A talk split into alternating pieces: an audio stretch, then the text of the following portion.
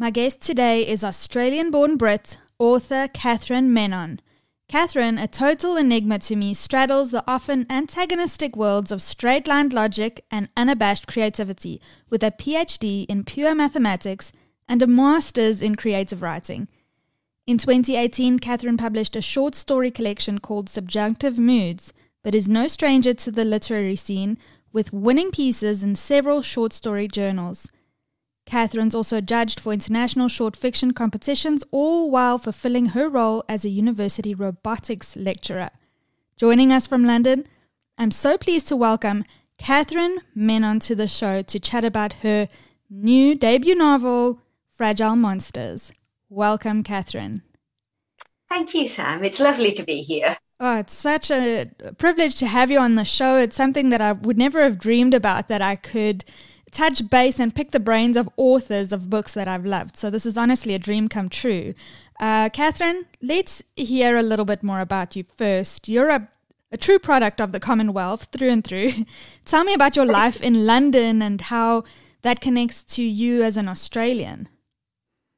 Yes, so I've been living in London for, gosh, over 10 years now. Um, I was in Australia before that, uh, born in WA in Perth and uh, then decided to come over to England to do a postdoc.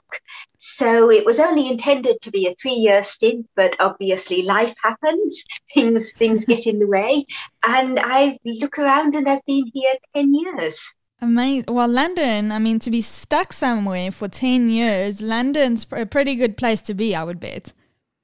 Yes, London is awesome. It, it's um, it can be stressful at times. You do sometimes just think, oh goodness, I want everything to be quiet for a moment. but it's amazing. It really is. Catherine, you have a PhD in pure mathematics, um, which I can't actually fathom. You also have an MA in creative writing.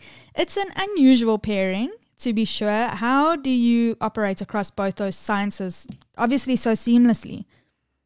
Um, well, I've always enjoyed reading and writing. When I was very small, I used to uh, scribble my own stories in a homework diary that I'd stolen. But uh, I never really considered of writing as a career choice. Uh, it was always very uh, strongly reinforced at school and, and, you know, by career guidance counselors that the various careers one should consider are things like medicine, law, accounting, engineering, those sorts of things. Mm-hmm. So I went to university to study mathematics and fell in love with it. It, um, despite its reputation, pure mathematics is a really creative discipline. So when I uh, produce a proof in mathematics, to me, it feels as though it's unlocking the same parts of my brain as when I put a sentence together in fiction. They're both um, language, so words and mathematics both place a great emphasis on the value of elegance, of interest, of significance, of complexity. So they're not really the two opposite parts of the coin that, that Durga, for example, in Fragile Monsters thinks they are. They're really quite complementary uh, practices to me, at least. It's the science of syntax, then, if you will. That's a brilliant way to put it. It's the science of syntax. I like that. So you mentioned your your character Durga, and um, I I'm about to ask you about uh, how much of you is is in Durga because she is also a mathematician and a, an academic, just like you, but obviously straddling both worlds. I first, however, want to pick your brain about your writing career, how it all began and how it unfolded, and um, in amongst everything, where you find time to exercise all of these muscles?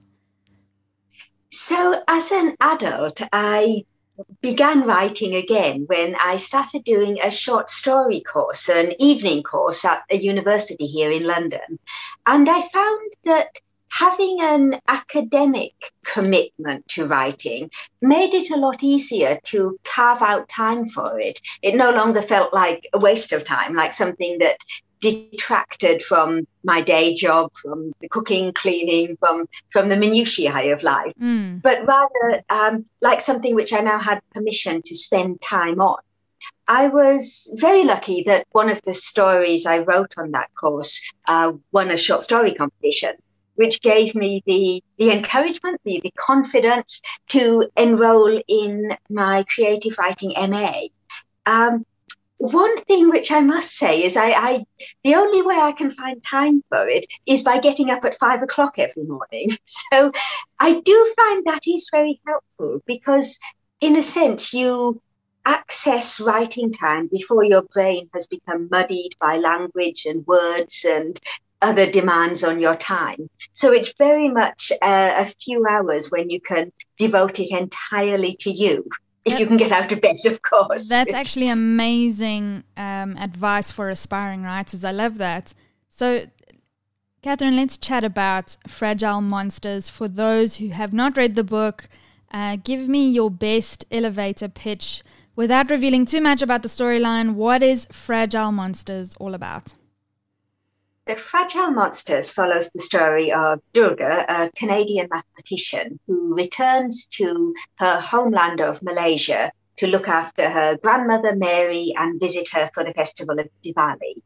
So while Durga is visiting Mary, she starts to uncover some secrets that indicate that what she's been told about her life, and in particular about her dead mother, uh, may not or have always been strictly true she starts to delve into those stories and in the process uncovers some horrifying uh, truths about Mary's life and her involvement in the Second World War.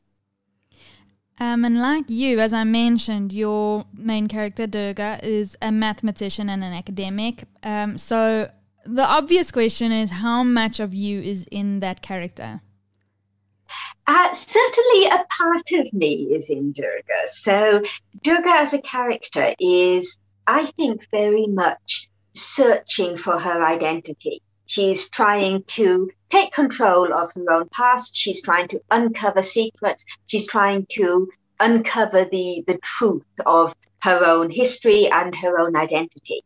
So in that respect, I, I do think Durga is like me. She's possibly like like all of us in, in these rather strange times. Absolutely, um, yeah. Yes. What where I think Durga is perhaps unlike me is as a character, she is very convinced of the absolute truth of mathematics, of things being black and white, uh, factually correct or factually incorrect, um, which makes her uh, incredibly good fun to write because, of course, you can put her in all these scenarios which challenge that assumption. And of course, it challenges any assumptions that, that I, as a writer, might hold that, that are aligned with that as well. Absolutely. Yes, uh, that makes a lot of sense. So, you are also of Malaysian descent, which is obviously what informed the premise of this novel. Um, is Malaysia's history something you've always wanted to delve into? It really is. I, I think that when we read history textbooks and we see mainstream media about things like the Second World War, we do tend to have it presented to us with a very European focus. So even growing up in Australia, which um, is a Commonwealth country, you know, we, we don't focus terribly much on the experience of the Commonwealth. And in particular, um, we focus very little on the experience of Malaysians during the Japanese occupation. So instead, we tend to subsume their narratives into a much more global, Eurocentric perspective, which I think doesn't actually reflect the experience of Malaysians during that time. So it was definitely something I wanted to to dive into a little bit more. I read about, so if, if you'll excuse me, I'm going to actually bring it up. Um, yeah, on booksbywomen.org, I read that your father's history and, and his storytelling impacted on how you started to sort of unravel the history of Malaysia for yourself. Yes, absolutely. So when I was small, my father used to tell me bedtime stories about his childhood in Kuala Lipis in, in Pahang. And it wasn't until I became older that I realized the, the context for these uh, fun, exciting stories. Uh, that was actually that Pahang was the headquarters of the Japanese uh, in, or rather Kuala Lipis was the headquarters of the Japanese in their occupation of Pahang. So all of these stories and these narratives he'd been telling me about had been played out to the background of quite significant trauma to Malaysian society as a whole. Now, obviously, he hadn't uh, told me all of those details when I was, was five years old, but it did make me curious about how we tell stories. And it inspired me to dive into some memoirs and some narratives, some contemporaneous interviews that had been held with people who'd lived through that time. And one of the things which I found really fascinating about those interviews was that the people who were interviewed were describing the same events, but from completely different emotional perspectives. So they were describing, they were speaking their own emotional truth. And in a sense, reclaiming the control that had been, been wrested from them during the occupation, which I thought just displayed amazing resilience. It's, it the the way that you piece together that or I, I wouldn't say piece together it feels like an unfolding of that narrative in your brain from from your child self into into your adulthood is very similar to what happens with um, the way that Amuma in the novel tells or Mary tells the story um, and how Durga unravels that for herself. Um, so I really love that parallel and I love how you you posted on social media all the historical reading that you did to inform the novel and I have to say you do it so well and this is what I love about historical fiction because I won't take to history books. Um, I, I love fiction but I love learning about different cultures and different histories through a work of fiction. So let's chat about that writing process uh, from conception to research, all the historical reading that you did, and then how you developed the story from there. So it's a really good question because the initial genesis of the story, the, the very early drafts, early sparks of ideas, were quite different to the finished product. So I began to to um, visualize the story before I'd actually written it. And at that time, I also began to step up the amount of research I was doing. I will say to, to, any aspiring writers out there, you possibly need to do less research than you think. There were mountains of, of notes that didn't make it in at all. Um, and, and may have informed the background, but but really did just uh, just languish in in these handwritten notebooks that I keep. And it wasn't until I felt that I had um, a grasp of Malaysian history and a certain grasp of my characters, of what role I wanted them to play in the history. So, what type of observations I wanted them to be capable of making, and what sort of characters they would have to be to, to be in those places in society where they could make those observations. So, at that point, I did begin writing. That was when I uh, started to put together the first draft of the novel for my MA submission. And I write in longhand first. I find that particularly these days when we're all working flat out on our computers, um, it's very refreshing to step away from that and to actually physically write in a notebook. It means that you don't have to have interruptions of email. And I think you can unlock parts of your brain that perhaps are a little bit too overloaded when you're sitting in front of a computer screen glare. Mm. So I wrote the entire first draft in longhand, uh, and then only when I was happy with it as um, a sequence of events, as a narrative, did I go back, uh, transcribe it onto the computer, and then begin the the endless uh, process of editing. Catherine, the novel Fragile Monsters largely avoids overt mention of colonialism. I feel like it's maybe mentioned twice, but it's an obvious story trajectory. I feel like maybe, and you can correct me if I'm wrong, this approach works well in historical fiction because the characters are living the experience as opposed to looking back at how history panned out. Can we chat more about this? Am I losing my mind? No, this is a, a, really good observation because, of course, as modern day readers, we read texts like this with a, a view to understanding how the story unfolded in the light of colonialism. Um, however, exactly as you, you suggest, I always like to say that we don't live history, we live our lives. And at the time of um, experiencing these events, we often lack that um, that high high level perspective, that global perspective, to understand where our country, where our society, where our culture's trajectory fits in with wider societal issues like colonialism, like like patriarchal issues. So the characters, I would say, are perhaps not unaware of things like race privileges. So in the the different um, characters' experiences, they obviously exhibit different types of, of race privilege.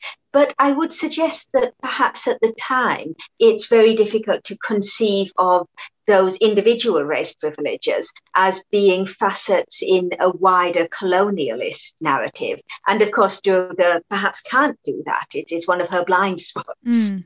Oh, um, as with the previous question, I feel exactly the same way um, about feminism and the patriarchal story arc. So you mentioned race privilege, and with that, I feel is also gender privilege.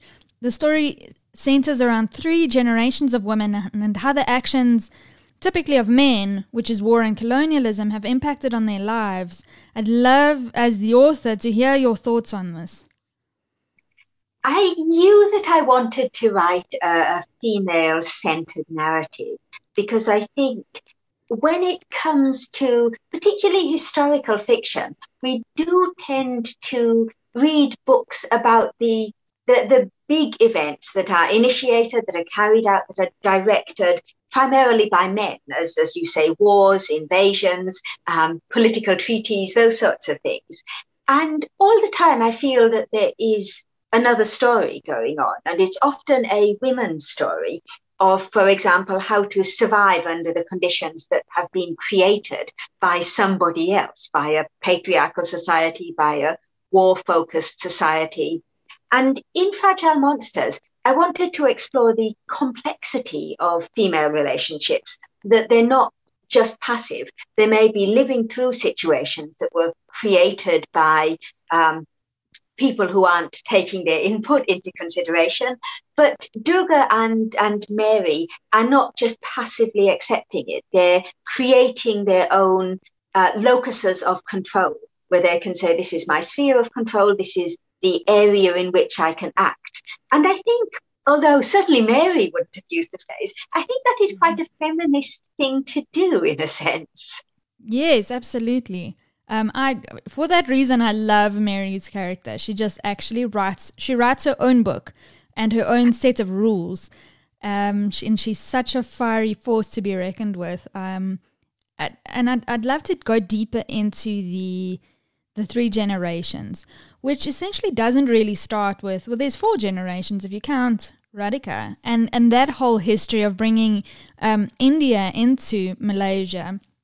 So I'd love to chat about uh, these three generations a bit more and how trauma is worked through um, across each generation. And there's a lot of epigenetics, I think, that um, and a knock on effect in the lives of, of Mary and with Francesca in between and uh, the murkiness about her story. I don't want to reveal too much again for those who haven't read it, as well as parallel storylines. Um, Cecilia and Peony, uh, two best friends of each of the two women. Uh, there are also there's also a, a trope of fireworks and a, the a sanatorium fire. Uh, these are just really interesting. The the parallelisms are really interesting and fascinating and powerful tools to communicate generational trauma. I suppose. Is there? Can you comment on this? Is there more to that? Yes. So I think. Uh, rather unoriginally, we are obviously all products of our own histories. So, Mary, for example, um, who is perhaps one of my favourite characters, if I'm allowed to have favourites, is. is that choosing a favourite child, Catherine? is, absolutely is. I feel quite quite disloyal saying that. but Mary is very much a product of her own mother, Radhika's uh, trauma and how that presented during her upbringing.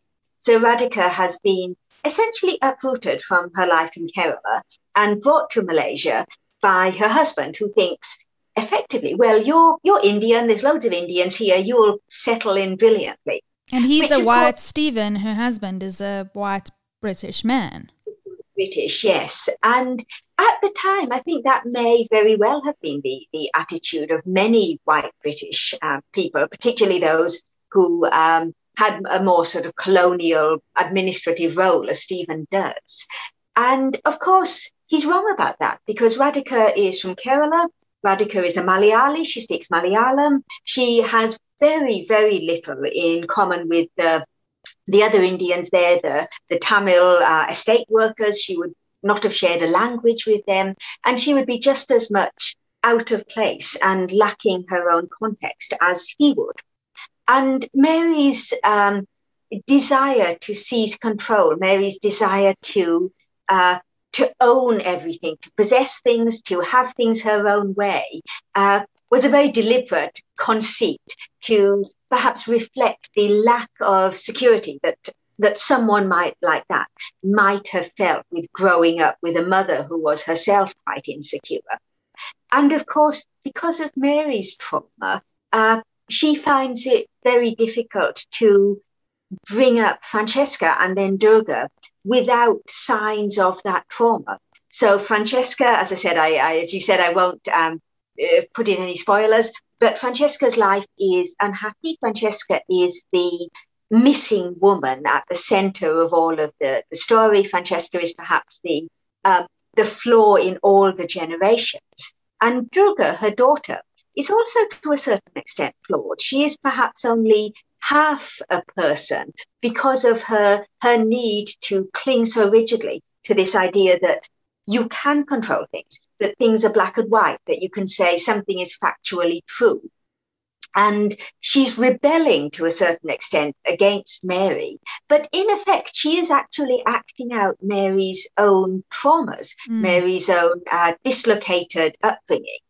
And it was something which I tried to emphasize in the parallels between generations. So obviously, the friendship between Durga and Peony is very similar to the friendship dynamics between Mary and Sharon. And again, I think we have the tendency to assume that friendships between little girls are sweet, uh, sugar and spice and everything nice. And they aren't, of course. Um, mm-hmm. Little girls are people. Little girls are, are life size people to other little girls. And their relationships can be just as fraught, just as complex, just as filled with jealousy and affection.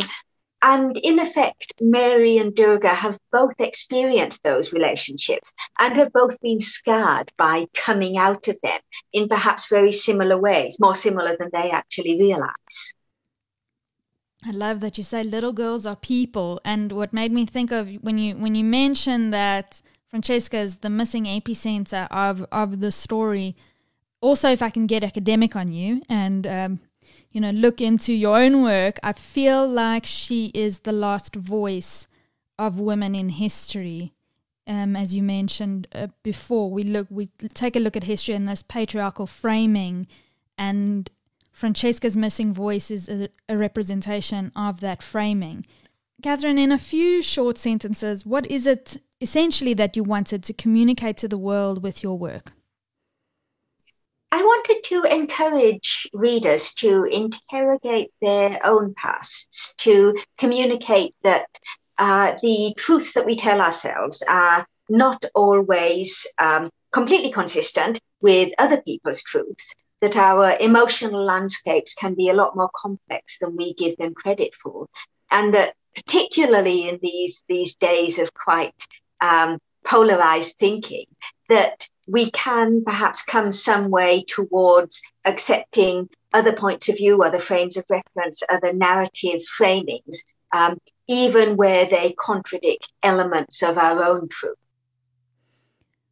My last question uh, is about the title, and I love it in a book. Sometimes it's not overt, um, and other times it is. I love it in a book when the title ties in to a key passage and you have that aha moment where you realize, oh, that's why it's called that. So, if I may uh, read your own words back to you, I want to tell her that I miss Peony. I want her to admit that China dolls won't help, nor autograph books, nor raking up the past come to that. This is Durga talking about her grandmother, um, Mary or Amuma. She carries on, Perhaps that's what I've come back to learn. The ghosts in Malaysia are for good. They're fragile monsters, these nothings of ours. It was so poignant for me that moment. Eh, without any spoilers, if it's all, at all possible, why the title Fragile Monsters?